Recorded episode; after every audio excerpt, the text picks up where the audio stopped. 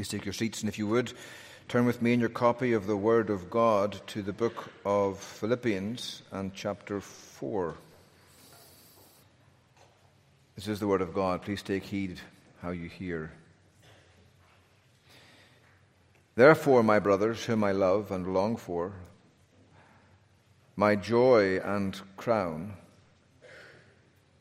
stand firm thus in the Lord, my beloved or stand firm in this way in the Lord, my beloved. And that verse is like Janus, the Roman god, that looks both ways. It looks back to the previous chapter as Paul has outlined the two great threats to steadfastness, the two great ideological threats, which would be legalism, self righteousness, and worldliness, self indulgence. And both can lead the church away from a steadfastness in the Lord. As he moves into chapter 4 now, he's going to outline three practical or more local threats to steadfastness. The first is um, disagreement, the second is um, distress or anxiety, and the third is discontentment. And so we'll read those together from verse 2. I entreat Euodia and I entreat Syntyche to agree in the Lord. Yes, I ask you also, true companion, help these women who have labored side by side with me in the gospel, together with Clement and the rest of my fellow workers whose names are in the book of life. Rejoice in the Lord always. Again, I will say, rejoice. Let your reasonableness be known to everyone. The Lord is at hand. That's disagreement. And he moves on to, to distress or anxiety. Do not be anxious about anything, but in everything, by prayer and supplication with thanksgiving, let your request be made known to God. And the peace of God, which surpasses all understanding, will guard your hearts and your minds in Christ Jesus. Finally, brothers, whatever is true, whatever is honorable, whatever is just, whatever is pure, whatever is lovely, whatever is commendable, if there's any excellence, if there's anything worthy of praise, think about these things. What you have learned and received and heard and seen in me, practice these things, and the God of peace will be with you. I rejoice greatly that now at length you have received your concern for me. You were indeed concerned for me, but you had no opportunity. Not that I am speaking of being in need, for I have learned in whatever situation I am to be content. I know how to be brought low, and I know how to abound. In any and every circumstance, I have learned the secret of facing plenty and hunger abundance and need, I can do all things through him who strengthens me. Amen.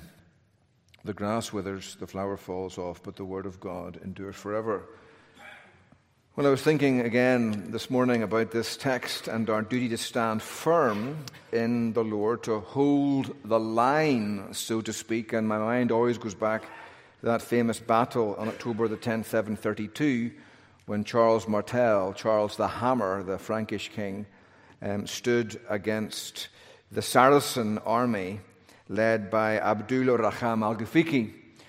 And it was a dark day for the West on October the 10th, way back then. Um, the um, Umayyad uh, Caliphate had spread basically from Iran in the Far East, through the Holy Land, up into Turkey, down across and uh, North Africa, and was up into Spain, and now was invading into France. And Charles Martel was the only thing, humanly speaking, standing between Islam and a thousand years of darkness. If they had overwhelmed Charles Martel, literally the world as we know it today would not have existed. The Reformation would never have happened. There, there's a whole host of world events that really hinged and hung on this moment. And it was a difficult time, not just because of the success of Al Ghafiqi's army, but there were a number of other factors. First of all, uh, Charles Martel was outnumbered, almost three to one. People debate the numbers, but Charles had around 30,000 soldiers, and the Saracens had 80,000. That's a pretty significant weight difference, shall we say. To make matters worse, the Saracens were uh, all cavalry, basically, and armoured cavalry at that, whereas Charles Martel's forces were all foot soldiers. So basically, you had 80,000 armoured horse charging down 30,000 men standing on their feet on the ground. That's not a very pleasant prospect and an almost certain recipe for loss. Up to that stage, foot soldiers had never beaten the cavalry in uh, military combat. It was dark. And so, what to do? So, he did have two things in his favour, Martel did. He, first of all, it was his home ground, so he got to pick where the fight would happen. And he picked wisely, he picked the top of a hill in Tours, southern France, near Poitiers. And that meant the horse had to gallop up the hill all day, every day, for several days during the battle. So that was a good thing. And secondly, he knew his men. He'd fought with many of these men for 20 years.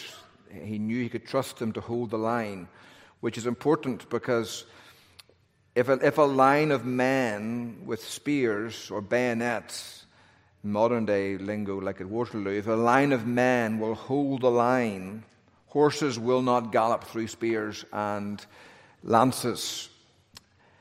They will gallop right up to the line and then they will rear up. But if the line breaks, if a man is killed or a man turns tail and runs in fear, all the horses will coalesce on that moment, that spot of weakness, and the line will break, and the force will be routed, and the battle will be lost. And so on October the 10th, early in the morning, Charles Martel roused his men with a speech to hold the line. And they did. Day after day after day, they faced repeated ca- cavalry charges against these Saracens who had their own lances and their own arrows with which to fire at the Franks. But they held the line, and Western civilization was saved. Well, Paul here is speaking about the need for you and for me, for us as a church, to hold the line. And in particular, when it comes to holding the line, we need to be, to be aware those forces that would sap our morale as a congregation. And there are no better forces in the devil's arsenal to sap the morale of a congregation and to lead human beings to think, is it worth staying here and holding the line than the force of disagreement and distress, anxiety, and fear, and discontentment. Those three D's, if you like, can easily sap a congregation's morale, shatter its unity, and spend its efforts that could otherwise, or drain its efforts that could otherwise be spent in gospel means. And so this morning I want to begin with you looking at Euodia and Syntyche, or Odius and Syntyche, as one commentator likes to call them. These two women. Disagreements.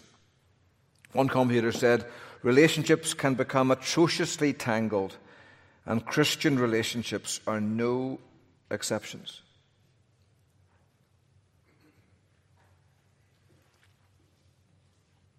These are good women.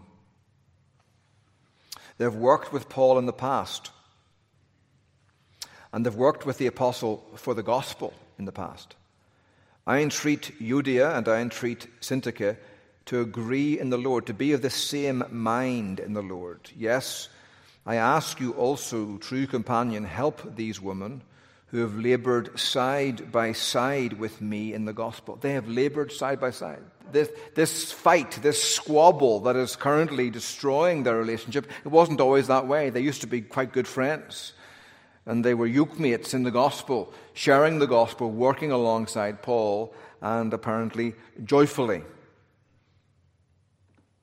And furthermore, Paul has no doubt these women are saved. They're good women. He says their names are in the book of life, verse 2. Good people can have bad arguments.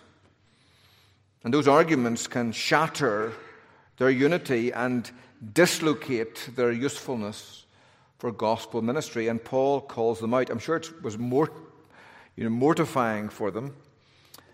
I mean, can you imagine being two women who used to be faithful servants of Paul, and now you're immortalized forever in Christian, Christian Scripture as two cat fighters. I mean, can, can you imagine? It, just, it is just, oh, I'm being overwhelmed with vicarious embarrassment for these two ladies. You meet them in heaven, oh, yeah, I've heard of you before. And they're going to go, oh, person after person, oh, you're who it is. And you're Sintouchy, sorry, Syntyche.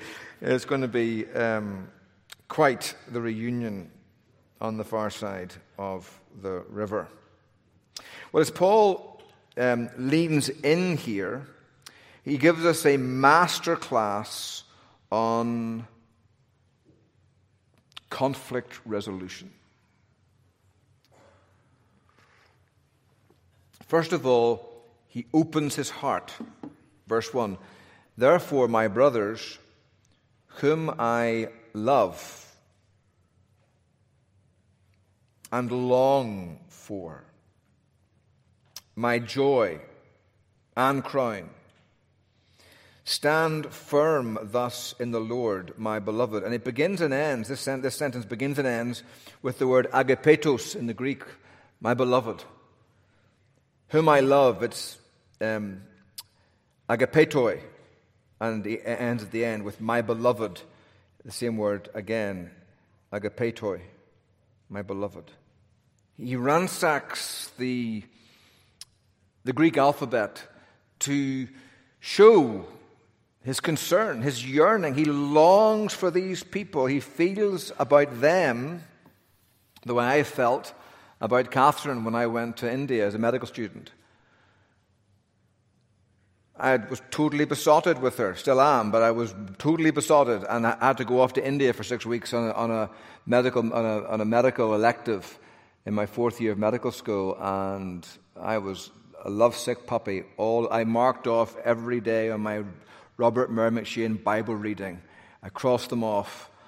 Every day I had a circle the day I left, the day I would get back home again and see her again. And I crossed off every day as I went through them all. I counted down the days, couldn't wait to get back. Well, Paul felt that way about the church. I longed for you, he said. And it reminds me that effective pastoral ministry rests on the foundation of assured pastoral love. The effective pastoral ministry rests on the foundation of assured pastoral love. And it's always worthwhile as you read through your under shepherding commitments, Kyle, and my elders here, and as I read through the whole church's role each week, because they each have a, a section of the church to pastor, and I kind of have the whole shebang, but it's worthwhile looking down and saying, Do all these people know that I love them? Are there some people on this list who have reason to doubt that I love them? And who needs to know that I love them? Who can I reach out to with a text message or a prayer or something to assure them that I love them? It's the old cliche, of course people don't care how much you know until they know how much you care. And there is truth to that. Now, some people will use that as a reason to, to not listen to the Word of God when it gets uncomfortable because they doubt the, their pastor's love. But you can expect the congr- you can expect the session, right, to um, or not the session. You can expect Satan. There's a big difference. You can expect Satan to attack that right in your hearts. You spread little doubts, right? Like maybe I, there's no maybe about it. I do. I will call some of you the wrong name. I call my children the wrong name.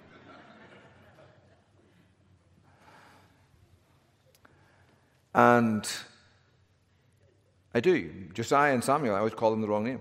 And, you know, so I'm going to call, and, and as I walk by, the devil, the devil's going to whisper in your ear, he doesn't even know who you are. and you're going to go, uh, I'm thinking that myself. And it'll just start. And, and it's amazing how, how often the devil will use something small like that to get in. There was one pastor I know, and there was a woman in the church who made it her mission to get rid of him, and it became very obvious, and eventually there was a big to do about it. And she was called before the session, and the session asked her, You're obviously bitter towards the pastor. What happened? Where did this all start? And as they kind of pulled the spaghetti, which is always a bad thing to do, but they're pulling the spaghetti of all the he said, she said moments, and it all went back to a moment when he ran out of the sanctuary and ran past her and never even greeted her. And he went, I remember that Sunday, I actually had the stomach virus, and my, my mouth was full of vomit, and there was more coming and I was trying to get to the restroom. I didn't even know who I was. I was just trying to get to the restroom as fast as I could. And he ran past me. He went, Good morning, Pastor. He didn't even see her, or much less acknowledge her. And that was the beginning. That one moment was the beginning whereby, you know, what she thought she knew, she knew she knew. And then it all began to unravel. That one moment. And so it behooves us as pastors to ask ourselves one of our, if we're going to pastor people through difficult situations, especially conflict, we have to ask ourselves, we have to be sure they know that we love them, and we need to take effort and ask ourselves that's got to be one of our main goals, not in a, a, a political way, you know, not to make you feel our love in some kind of manipulative way, but how can we do these people know that we love them, and how can we communicate that to them? What strategies can we enforce and put in place to communicate love to the people we shepherd? Because if that is un, if that unravels, our capacity to do good will be greatly diminished. So he opens his heart. Secondly, he doesn't take sides. It, and his, his, Greek is very precise, as the translation puts it too. He doesn't say, I entreat Euodia and Syntyche. If he said that, Euodia would have wondered, why did he mention me first? Did he think I'm mostly to blame? And if he had mentioned Euodia second, she'd have thought, well, I came second. He mustn't think I'm the one to blame. He mentioned her first. She must be the lion's share of this problem. And so Paul gives them both the verb. The, bird, the verb, not the bird. I entreat Euodia and I entreat Syntyche. They both get the verb. I entreat you both.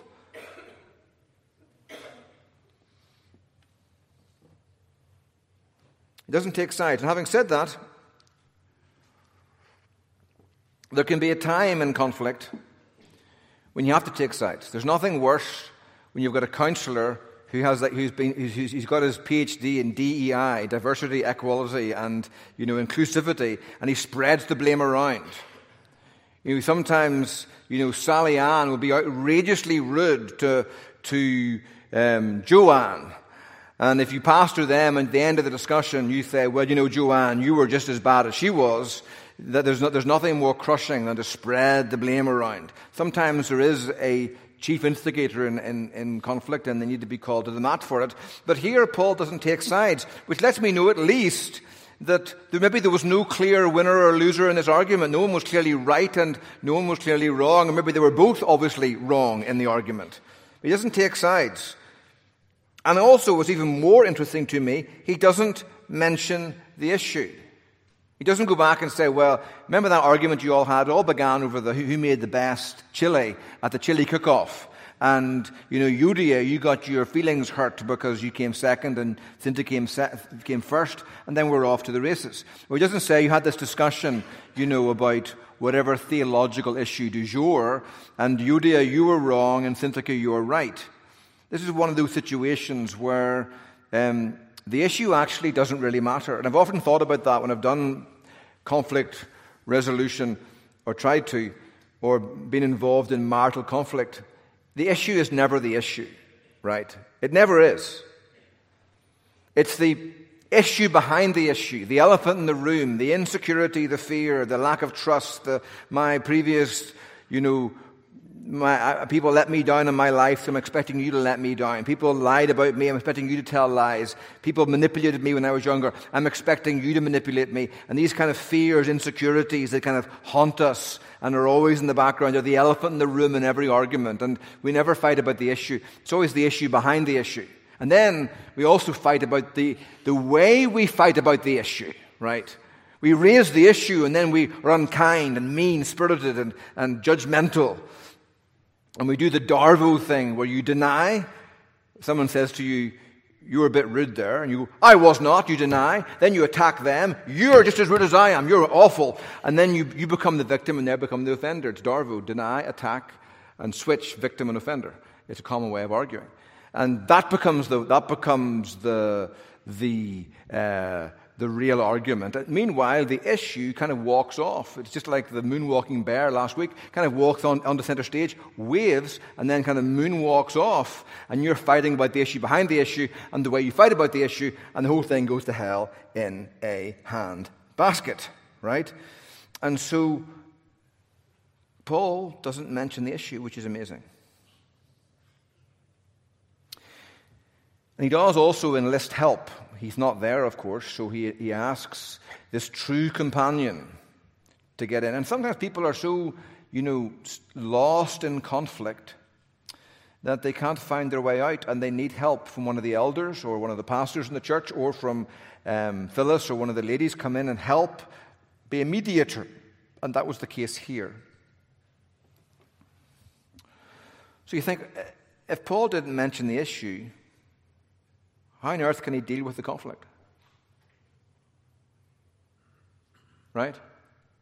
Because every time I find somebody in conflict, they always come and they want me to understand the issue. And they want me to agree with their interpretation of the issue, take their side in that interpretation, and then blame the other person. It's all your fault. And the other person's exactly the same. No, no, that's not the way it was at all. And before you know it, pulling out the spaghetti, you get into this awful he said, she said malarkey, and all you get for your trouble is a lot of mess on your shirt and spaghetti everywhere. And the issue, the issue's often complicated. It's locked behind the words you use, what I meant to say, what I actually said, and what, I, what you heard me say were three very different things. Then there was the tone of voice that I thought I used and the tone of voice you heard me use. Then there was my body language that I thought I was using and you actually saw a different body language. And all of that mess muddies the issue and it becomes impossible. And nine times out of ten, when Christians are locked in conflict, going into the issue just makes it worse because it's just so complicated and you can never get through the he said, she said, and the misunderstanding and the misinterpretation and all those things. And so what do you do? And so Paul brings them not to the issue, but he brings them to the mindset, the gospel mindset that you must have if you're to find your way out of any conflict. He says, I entreat Euodia and I entreat Syntyche, literally in the Greek, to be of the same thought or mind in the Lord. To be of the same thought or the same mind in the Lord. And what he's doing is he's actually going back to Philippians 2, where exactly the same phrase is found.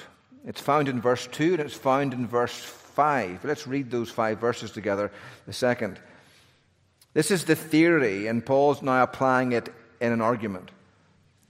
So, if there's any encouragement in Christ, any comfort from love, the love of God the Father, any participation in the Spirit, it's a tri- triune, he's talking about fellowship with the triune God, any affection, any sympathy, if your soul is in touch with God at all, Paul says, and your, your soul is resonating in His presence, like the big fire truck outside my office, occasionally the fire truck will park in here and it'll go on idle like a huge Harley Davidson, and everything in my office that has the same resonant frequency starts to vibrate with, it, with the fire truck.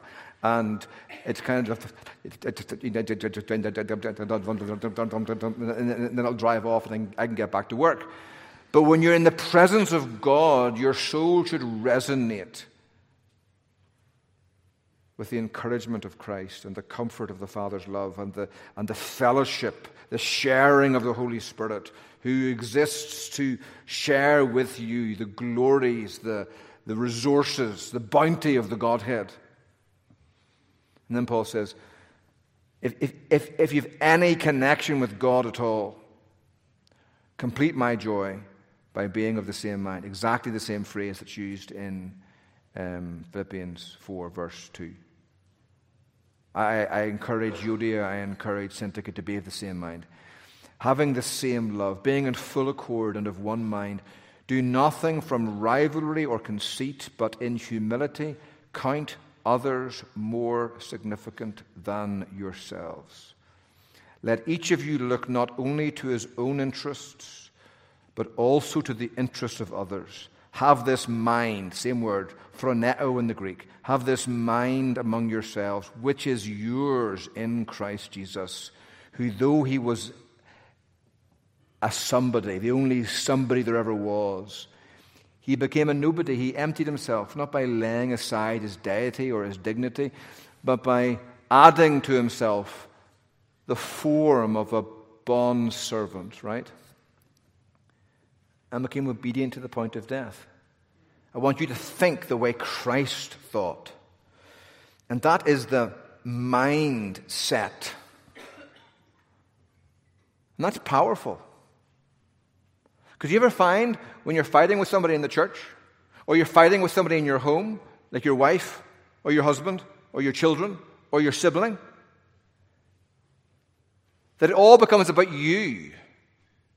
Your mind, the less you think about Christ, the more you think about yourself and your hurty feelings and how this person has betrayed you and hurt you and stabbed you in the back or is unkind to you. And that mindset pulls you further and further and further out of the Godhead and away from God and into yourself and the twisted, bitter, poisonous, toxic waste dump of your own heart. And that's the way you think in conflict. It's no wonder you're, you're fast on the way to hell. when all you can think about are your hurty feelings, and all they can think about are their hurty feelings. And your minds are torn apart because you haven't got the same mind. Not thinking like Jesus. You're thinking only about yourselves. And it's the mindset that determines how you fight, which is exactly the point that James makes. If you turn there, if you go to, and uh, um, later in the passage, James will say, Let your gentleness be known. Sorry, Paul will say, Let your gentleness be known to all men, or reasonableness is the ESV, but it's gentleness is the, is the word. If you look in James, it's exactly the same word James uses when he speaks about fighting. James 4, James 3, sorry. Notice he's speaking here now about the two different mindsets, the two different sources of intellectual thought and wisdom by which people engage with conflict. There's one from above, which is heaven, and there's one from below, which is hell.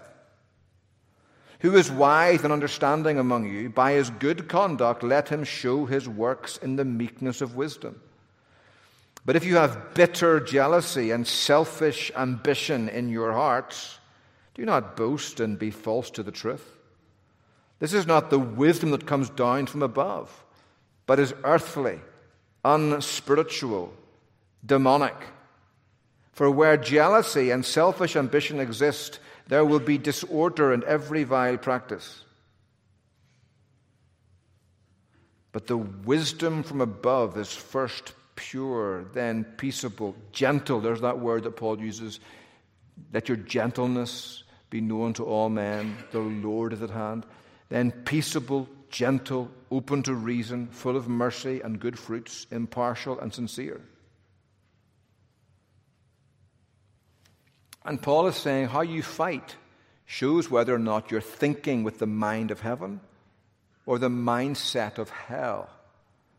And it shouldn't surprise you to know which mindset you choose will, to a large measure, determine whether your home is full of peace or war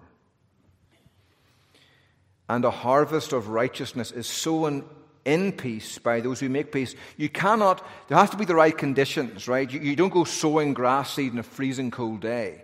It's got to be springtime, warm. The soil temperature's got to be, I don't know, warmer than like 75, I forget, whatever it is. There's a temperature. Ask Adair, she knows everything grassy. But, um, but um, you know, how the soil's got to be the right temperature, right? Um, what temperature? And for there to be righteousness sown in your home, there's got to be the temperature of peace. A harvest of righteousness is sown in peace. You can't sow a harvest of righteousness in a season of war by those who make peace. It's the mindset. And it really, it's really spoke to me. So often, you know, whenever a couple come to my, my office for, in trouble, fighting, I go, okay, well, who said what? And we're off to the races. He said this, it really hurt my feelings. That's not what I meant. Yes, it is to you, and it's like, it's like, no, it's not. It is to. you. I didn't. Yes, you did. No, I didn't. Yes, you did. And I'm going, Lord, if I had a, C, if I, if I had a CCTV camera, I'd have, I'd have some hope, but I don't really know what happened. They don't even know what happened. The fog of war descends. You literally lose your mind. Your, your capacity to remember who said what in what order and with what tone of voice is totally lost. You start negative filtering. Everything is read through the worst possible light. And it's all a mess. And that often just makes the whole thing worse. Talking about it from that, you can never really, it, it, it, especially when there's been some time building up, and there's also, this isn't the first fight they had in their marriage, of course. It's gone on for years often, and there's been building to this crescendo.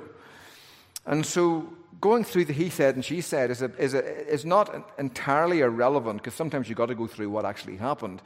But actually, Paul says the biggest thing is the mindset. Are you thinking with different minds? Or are you thinking with the same mind, which is always the gospel mind? Well, how does the gospel mind help me? I mean, my husband's a real jerk, so how is thinking about Jesus going to help? It's not going to make him any less of a jerk. I grant your point. But it will help you bear with his jerkiness a bit better. Because whenever all you think about is how much your husband or your wife or your sister or your brother annoy you, what you're going to be looking for is justice. You want to, you're going to be um, like your guy from Midsummer Night's Dream who wants his pound of flesh. Isn't that the Midsummer Night's Dream? Isn't it? Yeah, I think it is. I'm not a Shakespeare scholar, but you know, you want your pound of flesh. The Shylock, isn't it? He wanted his pound of flesh. And we want justice. I want someone to bleed. They hurt me badly. I mean, really badly. And I, I, I want to hurt them back. That's often the, the petty level our arguments get down to. And Paul says, let's go back to the cross. If you want justice, you want to see someone who experienced injustice on a colossal level. Let's go back to the cross and the mind of Christ on the way to the cross. I was away this week speaking to uh, church planters, and um, we went back to Psalm 100 and, uh, Psalm 69. Turn there a second with me, because it's a beautiful picture of what Christ experienced on the cross. It's a, comic book edition, if you like, of, of Philippians 2, what it meant for Christ to empty himself and become obedient to the point of death, even death on the cross. Um, what, what did it feel like? Oh. And, and, and if you can fill your mind with this when things are hard in your marriage, it'll help you get your mind off yourself and your hurty feelings and your own sense of injustice. What did it feel like? It felt like sinking where there was no bottom. Verse 1. This is words that David wrote for himself, but also to give Jesus a sense of what it would be like to go to the cross, like Psalm 22. Save me, O God, for the waters have come up to my neck. I sink in deep mire where there is no foothold. I've come into deep waters, and the flood sweeps over me. A video I saw some years ago of this lake down in Louisiana, Lake Peigneur, I think it's called, and some oil company was drilling in the middle of this lake. And they didn't realize that actually there was a salt mine down there. And they drilled into the salt mine. Of course, all the lake water began pouring into the salt mine. And this huge sinkhole developed because the salt mines go on for like, like almost forever. So all the water from the lake um, was sucked into this hole. with all the drilling activity. And there's a video, you can see the, these 40 foot cedar trees from the edge of the lake being sucked out into the middle of the lake and then just being sucked down in, below the bottom of the lake into the abyss. And the, so much water, actually, apparently the Mississippi River, someone told me this morning after worship, and they said that the actual flow of the river reversed as water from the Gulf was sucked in to this lake and a complete disaster. But as I watched that video some years ago of, of these trees being sucked down beneath the bottom of the lake, I thought, could you imagine being out there swimming in that lake and being sucked down into the abyss below the bottom of the lake in the muddy quagmire, the darkness, the suffocation, being sucked down? That's how Jesus felt on the cross, being sunk beneath the weight of your sins into the ocean of wrath that awaited him, where there was not one drop of mercy. It felt like waiting where there was no God. He says in the next verse, verse 3 I am weary with my crying out, my throat is parched, my eyes grow dim with waiting for my God. It felt like innocence being condemned where there was no justice. The next verse more in number than the hairs of my head are those who hate me without cause. Mighty are those who would destroy me. And one of them is Almighty, it's God Himself. Those who attack me with lies. Um, now, that, that would be speak of the Jews attacking Christ, but Christ is on the cross being attacked, and it's all wrong, it's all unfair, and he's being condemned where there is no human justice. Also like being exposed where there was no hiding. He says later in verse 5 O God, you know my folly. The wrongs I have done are not hidden from you. And you think to yourself, hold on a second. When Christ was a little boy and growing up, when he, he got to that verse, he stop singing? Is that why James and Joseph and his brothers hated him so much? Because he's so, he thinks he's so righteous. He thinks he's always perfect. No, Jesus sang those words because they were true of him, not because he had any folly of his own, but he knew all of the folly of his people. Can you look at Jesus and say, He's the Lord, my righteousness? He can look at you and say, You are my sin, my pride, my arrogance, my greed, my pornography, my bitterness. And he, and, and he felt exposed where there was no hiding and he felt as if he was being broken where there was no pity. Verse 20 Reproaches have broken my heart so that I am in despair. I looked for pity, but there was none, for comforters, but I found none. They gave me poison for my food, and for my thirst they gave me sour wine to drink. That's Christ becoming your sin. And he went there Paul says, or the psalmist says, verse 7, for two reasons. Because for your sake I have borne reproach, for your sake. Dishonor has covered my face. But also it was for your sake, Christian. He went there because of God. But he also went there, the psalmist says, for zeal for your house has consumed me. And the house is not a building, it's a people, right? It's because he loved you and he went there. He exposed his soul to all that injustice to save you from divine justice. He got what he didn't deserve in order to save you and me from what we do deserve. If you can't see the relevance of that next time you're in a fight with your wife or husband, you're not thinking hard enough. Because so often, I mean, we can cope with being blamed, can't we? Like your wife's blaming you for something, right?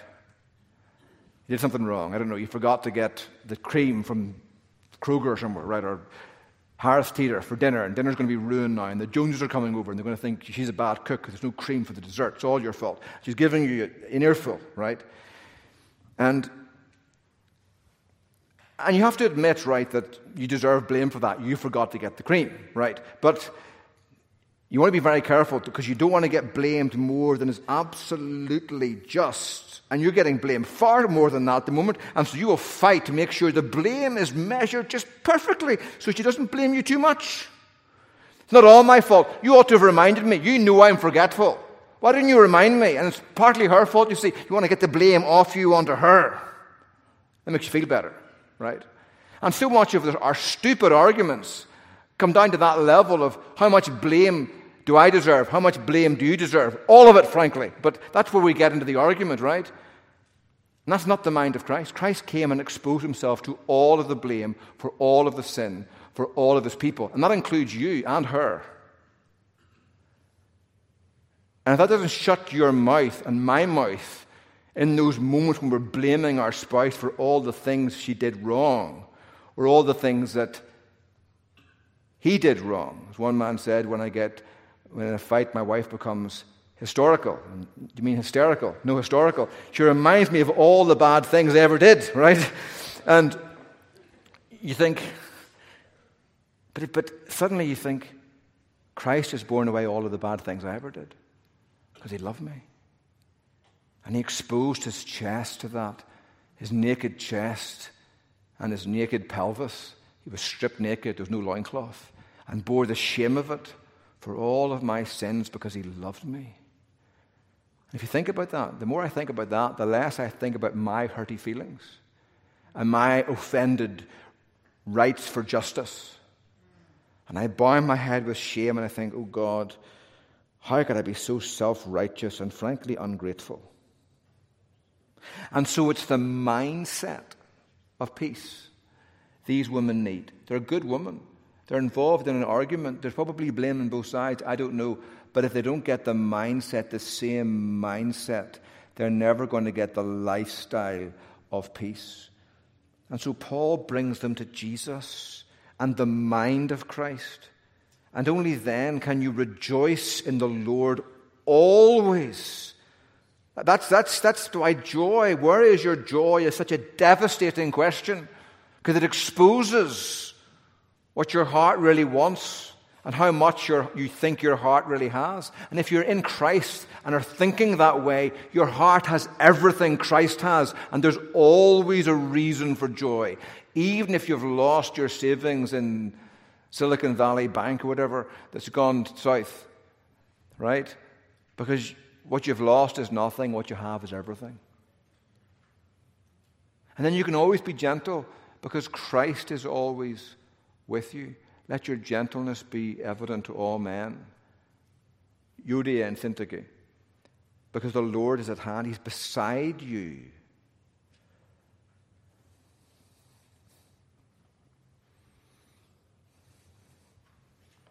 Would you speak that way if Christ was in the room with you?